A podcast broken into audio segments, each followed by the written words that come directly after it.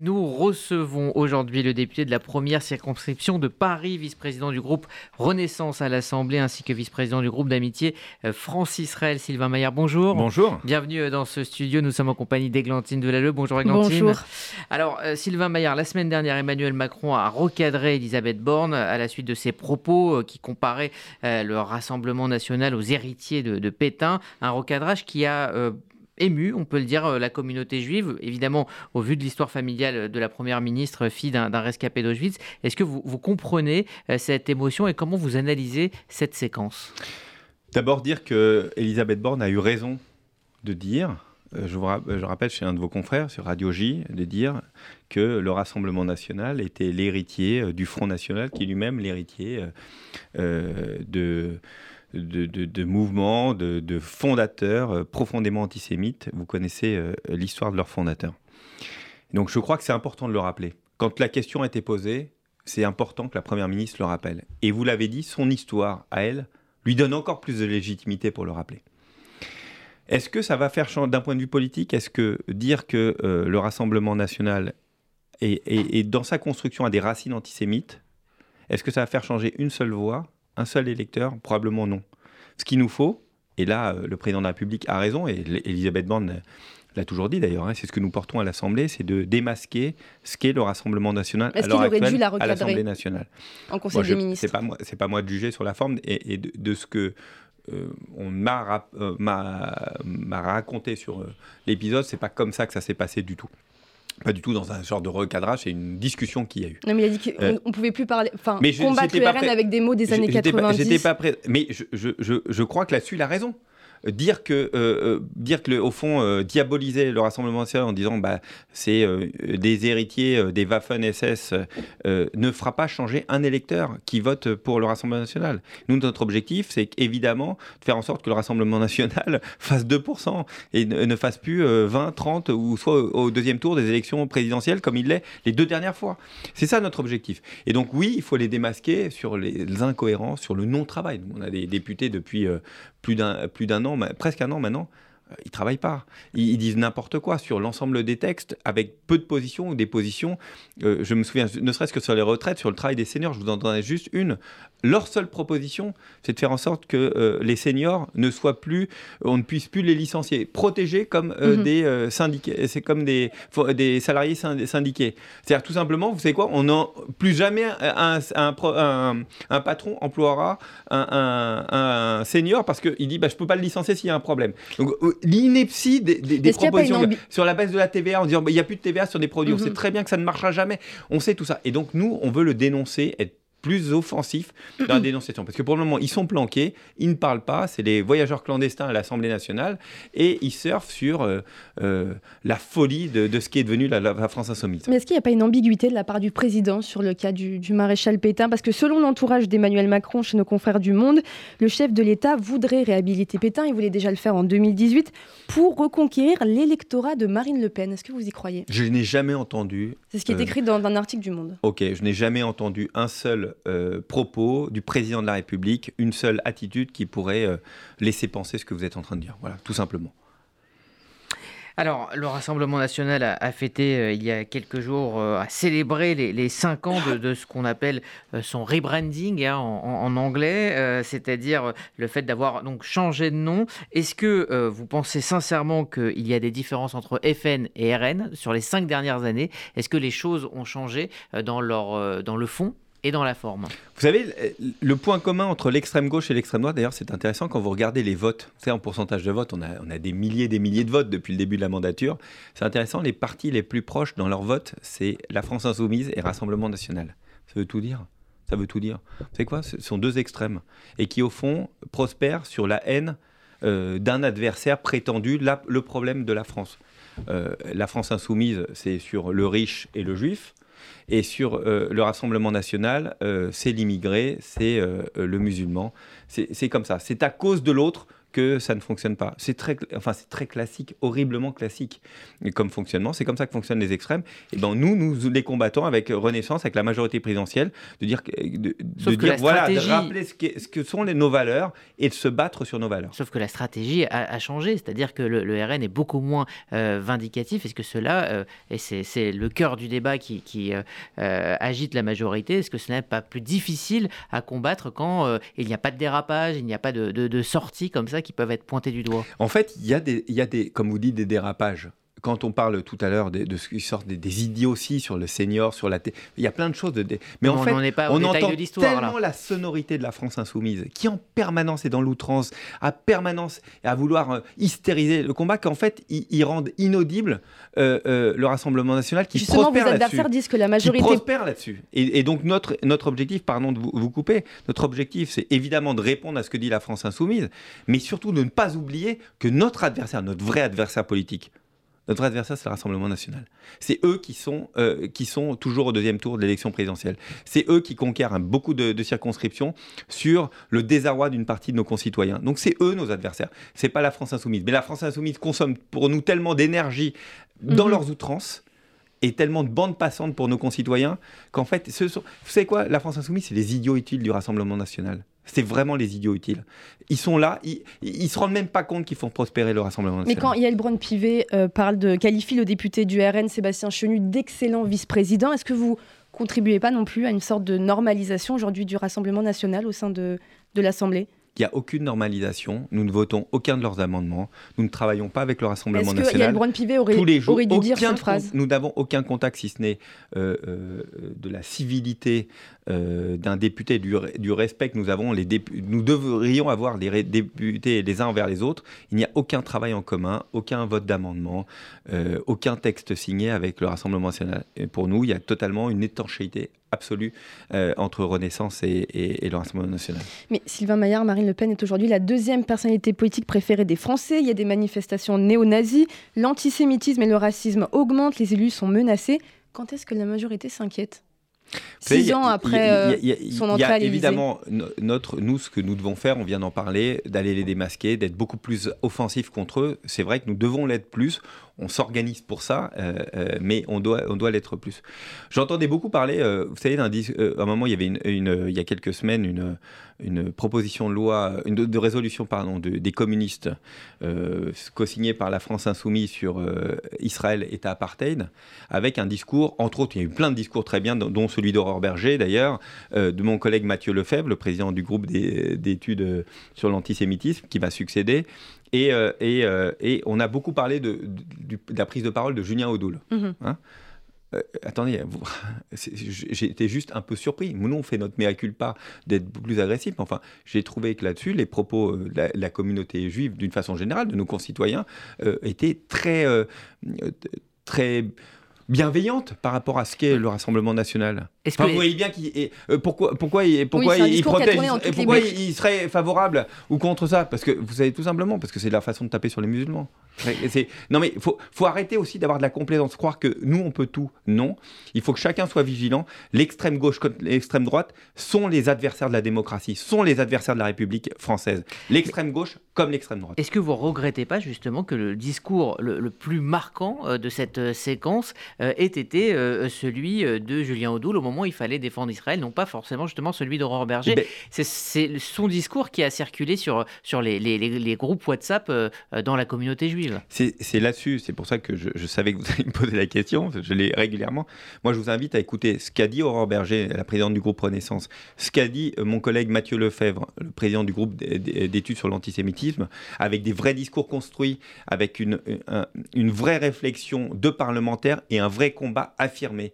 Euh, euh, je crois que justement, c'est un peu une, tentative de banalisation euh, de l'extrême droite qui est extrêmement dangereuse. Vous savez, pendant la campagne présidentielle, quand on voit les scores de, de Zemmour, euh, montre bien qu'aussi une certaine banalisation euh, euh, de, du discours, au fond, extrémiste. Mhm. Et moi, je, crois que chacun, chacun, chaque citoyen doit être vigilant par rapport à ça. Oui, l'extrême gauche comme l'extrême droite se grime de, de, de, de de visages qui leur permettent d'être plus acceptables. Mais ça reste de l'extrême gauche et de l'extrême droite. Ne croyez pas que euh, euh, euh, vous aurez du soutien de l'extrême droite sur la politique vis-à-vis d'Israël à long terme. N'y croyez pas un seul instant. Enfin, je pense qu'à un moment, il faut savoir ouvrir ses livres d'histoire sur ce qu'est l'extrême droite. Alors justement, vous êtes aussi vice-président du groupe d'amitié France-Israël à l'Assemblée nationale. Est-ce que l'atmosphère de ce groupe a changé avec la présence obligatoire, j'allais dire, de députés LFI députés RN au sein même de ce groupe d'amitié bah, les groupes Le groupe LFI, on ne les voit pas, donc c'est pas très compliqué. Euh, et euh, euh, le Rassemblement national bah, est plutôt en passager comme beaucoup de choses, plutôt discret. Hein, ils mettent des costumes, une cravate, ils sont discrets. Voilà, c'est plutôt ce profil-là. Je pense que c'est ce qu'on leur a demandé d'être, c'est-à-dire d'être très présent à l'Assemblée nationale, et puis au fur et à mesure de, de se normaliser dans le paysage. On n'est pas dupe de ça. Est-ce qu'on peut imaginer aussi de voir des, députés RN euh, en voyage en Israël, tout comme euh, d'ailleurs Ercelia Soudé, euh, dont un voyage est, prévu au, mois de juin, un voyage qui évidemment a indigné notamment des, franco-israéliens qui lui ont demandé de ne pas venir. Est-ce que ce, genre de, voyages qui, se font assez régulièrement dans les, groupes d'amitié sont, sont possibles? Bah, Moi, ce qui me choque, c'est pas le, fait que Ercilia Soudé puisse voyager, c'est les positions d'Ercilia Soudé. Très clairement, des positions antisémites. Et l'antisémitisme, je rappelle, n'est pas une opinion en France. C'est un délit qui est puni d'un an d'emprisonnement, jusqu'à un an d'emprisonnement et 45 000 euros d'amende. Elle vous répondra que c'est de l'antisionisme. Et, je, et je lui répondrai, nous avons voté une résolution que j'ai eu l'honneur de porter en décembre 2019 qui assimile l'antisionisme à de l'antisémitisme. Et c'est puni par la loi, je le rappelle, un an d'emprisonnement, 45 000 euros d'amende. pourquoi aller dans le groupe d'études euh, sur l'antisémitisme à l'Assemblée C'est un droit en fait de chaque, de chaque groupe de pouvoir avoir un nombre de députés qu'ils choisissent eux-mêmes dedans. Donc c'est pas notre choix, c'est l'organisation de l'Assemblée nationale qui, qui, est ainsi. Euh, on a toujours combattu Ersi Soudek qui n'est pas toute seule, hein. il, y en a, il, y en a, quelques-uns euh, du même style dans la, la, France insoumise. Nous les combattons depuis, même avant qu'ils soient députés, et, et, et nous continuerons à les combattre en disant très clairement, et je rappelle, l'antisémitisme est un délit en France. Est-ce qu'on ne peut pas, euh, juste une dernière question là-dessus, euh, soutenir le peuple palestinien en n'étant pas forcément antisioniste ou antisémite?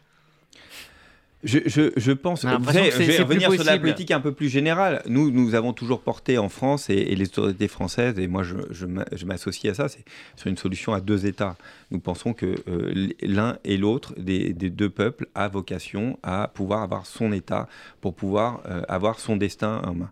Euh, moi, je suis un, grand défenseur d'Israël, euh, j'ai toujours été, euh, mais je pense qu'à côté de ça, pour avoir Israël et qui puisse vivre en paix et en sécurité, il faut assurer un deuxième État et un État palestinien qui soit reconnu dans ses frontières mais c'est extrêmement difficile. J'ai fait un voyage il y a quelques, euh, années, en 2018, avec Aurore Berger. Nous étions partis euh, euh, voir nos collègues de la Knesset. On a, vu tous les bords politiques. Et comme me disait un député de la Knesset, il me dit un député, une solution, ou, un problème, chacun a sa solution. Et, j'en suis reparti de ce voyage en me disant que la solution ne pouvait pas venir de Paris. C'est pas Paris qui dira sur place ce qu'il faut faire.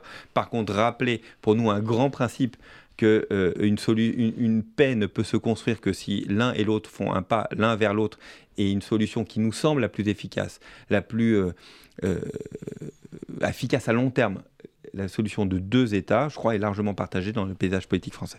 on va parler des agressions contre les élus. Selon l'Association des maires de France, les agressions d'élus municipaux ont augmenté de 15% en 2022. récemment, le maire de Montjoie a été placé sous protection policière.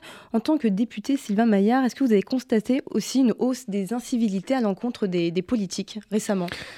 Incivilité, euh, c'est un mot gentil. Violence. Parce voilà. Violence, euh, insultes, menaces. nous sommes beaucoup, beaucoup intimidés. Nous recevons des menaces, menaces de mort évidemment euh, très régulières, intimidation physique, intimidation sur nos familles, sur nos collaborateurs. Ça s'est largement intensifié. Euh, ce qui est vrai, et, particulièrement au début du, mandat, beaucoup d'entre nous euh, déposaient plainte. Et il faut déposer plainte, je le redis à chaque fois et déposer plainte, mais au fond, on n'en faisait pas la publicité parce que, euh, quelque part, euh, c'est compliqué pour nos familles à gérer. Hein. Il faut comprendre que si on a des familles et, parfois des enfants en bas âge, c'est pas évident à parce gérer. Que certains viennent parfois jusque devant les domiciles des, parlementaires, c'est ça? Parfois, certains rentrent dans les domiciles ou, dans les, ou, si on a des collaborateurs qui sont directement menacés. donc, donc, il faut déposer plainte à chaque fois mais rappeler que, et que l'autorité publique soit vraiment derrière les élus, les protège et fasse en sorte qu'on puisse très vite porter devant les tribunaux ceux qui... Parce que c'est quoi C'est toujours un peu les mêmes c'est toujours un peu les mêmes. Ceux qui menacent, euh, en général, euh, euh, quand on voit les lettres de menaces de, mort, l'extrême droite. c'est à la police et à la justice de dire qui c'est. Mais, mais, enfin, c'est toujours un peu les mêmes. On reconnaît les mêmes écritures, on connaît mhm. la même façon de faire. Donc, on voit bien que c'est donc il, est important d'avoir une réponse pénale pour l'ensemble de, de, ceux qui font ça et puis de dire à ce micro ou ailleurs, à chaque fois nous déposons plainte y compris euh, euh, des insultes ou des intimidations extrêmement fortes, insultes, c'est pas vrai, mais euh, des menaces de mort sur Twitter où vous pensez comme ça, ouais, je vais lui faire peur, sachez qu'il y a toujours une plainte qui est mhm. déposée. Et, celui qui s'adonne à ça peut avoir une visite des, de la police à 6 h du matin, le matin, pour voir, parce que nous déposons plainte à chaque fois. Et je, je dis à tous ceux qui, euh, euh, tous les maires, euh, les élus municipaux qui, qui sont peut-être moins enclins, qui se disent, il bah, faut peut-être mieux rien dire. Non, déposer plainte à chaque fois, à chaque fois, à chaque fois. Alors jeudi, l'Assemblée doit examiner la proposition de loi de Lyotte sur l'abrogation de la réforme des retraites et les regards sont tournés vers la présidente Yael Braun-Pivet qui doit se prononcer pour ou contre l'examen de l'article phare de repasser à la retraite à 62 ans.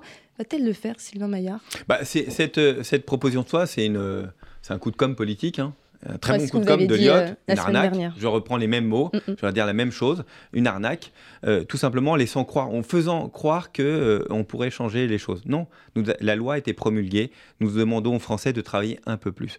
Nous savons que c'est une réforme difficile à passer, comme toutes les réformes des retraites, mais pour équilibrer notre système, pour maintenir notre système de protection sociale, nous avons besoin de travailler un peu plus. Donc il n'y aura pas de vote. Comme tous les Européens autour de nous parce que nous avons une démographie qui est ainsi faite. Donc, il y a eu un vote en commission d'affaires sociales que nous avons gagné en disant on supprime, voilà, on n'est pas revenu, on a supprimé l'abrogation des de, 64 ans. Donc, nous restons évidemment à 64 ans et, il doit revenir cette cette euh, cette euh, pardon cette proposition, elle est, elle est inconstitutionnelle. Donc, de toute façon, jamais le Sénat la votera, jamais le Conseil constitutionnel ne la validera. Donc, c'est une vraie arnaque. Donc, nous, on, donc, assume, Pivet peut sortir l'article mais Je, l'incite et je lui dis, et je l'ai dit, et c'est tout à fait public, évidemment que s'il y avait un, amendement qui, à cette heure, n'a pas encore été déposé, un amendement qui euh, remettrait l'article 1 sur de passer de 62 à 64 ans, il serait inconstitutionnel, et je l'invite évidemment à, faire usage de ce qu'on appelle l'article 40, que nous connaissons bien, nous les députés, parce qu'on a mm. sur plein d'amendements plein d'amendements sur l'ensemble des projets de loi, et donc parce que c'est inconstitutionnel, tout simplement. S'il n'y a pas de débat, est-ce que vous ne craignez pas de, catalyser une colère sociale qui, est, qui, est, déjà présente eh, Sachant que demain, il y aura encore une grève euh, de l'intersyndicale. une fine analyse de la politique française. Est-ce que vous pensez qu'on n'a pas eu de débat depuis des mois et des mois sur si, la... Si, mais comme il y a eu plusieurs 49 3 Est-ce que vous pensez concrètement... Non mais est-ce qu'on a eu, on a eu 15 jours de débat, mhm. plus, dans, plus au Sénat, en plus, commission mixte paritaire, dans, dans l'ensemble de la société s'en est saisi. On a eu des, beaucoup de manifestations. il y a eu un vrai débat. Nous assumons le fait qu'il faut le faire c'est une réforme impopulaire. Si j'avais pu ne pas si on avait pu ne pas la faire, si on avait pu ne pas la porter, on aurait plus de députés parce qu'on a perdu beaucoup de députés à cause de ça aux élections législatives. Mais nous le faisons parce que nous voulons garantir un niveau de pension aux Français à l'avenir et nous voulons garantir notre système, notre modèle social. On a beaucoup de choses à financer, la transition écologique, nos armées, on a beaucoup de choses, l'augmentation des, salaires des, euh, dans les hôpitaux euh, de, nos, de nos enseignants. Tout ça, il faut le financer. Et la possible motion de censure de Lyotte Travailler plus. Il nous faut travailler plus. La, la possible euh, motion de censure de Lyotte, vous n'avez pas peur Sachant que la dernière fois, elle a failli passer à 9 voix mais, près. Hein. Mais la peur ne peut pas exister dans le, dans le monde politique. Est-ce que vous la craignez Ils feront ce qu'ils ont envie de faire. Et nous serons là encore pour, pour, être euh, aux côtés du gouvernement, parce que oui, c'est courageux de faire ça. Oui, c'est courageux de la part d'Elisabeth Borne, d'Emmanuel Macron de porter, de porter cette réforme. Et nous avons été courageux de la porter pendant l'élection législative. Moi, c'était dur hein, de la porter hein, sur le terrain, mais euh, elle est indispensable. Donc nous assumons et elle a été promulguée, elle s'appliquera à partir du 1er septembre. Mais au-delà de ce courage politique que, vous affichez, que vous affirmez, euh, il y a quand même ce sentiment d'une majorité de Français de ne pas avoir été entendus. Que faire avec ce sentiment? Mais 70% des Français, ce qu'on avait quand dernier sondage, étaient opposés au fait de mais, mais moi, je vais vous dire une chose. même, je, suis même surpris qu'il n'y ait pas 100%. Moi, on m'aurait posé la question est-ce que vous avez envie de travailler deux ans de plus? Évidemment que j'aurais dit, bah non, je préfère choisir. Si je veux travailler deux ans de plus, j'ai envie de choisir. La question, elle est biaisée. vous savez, sur, le terrain, moi je vous invite à venir. Hein. vos collègues étaient venus avec nous, avec plusieurs députés. Personne ne nous en parle sur le terrain. Personne, il n'y a plus que les médias, les politiques qui parlent de la réforme de la retraite. Il y a beaucoup d'autres problèmes en France. Le niveau, le niveau des salaires, les, les, problèmes d'inflation.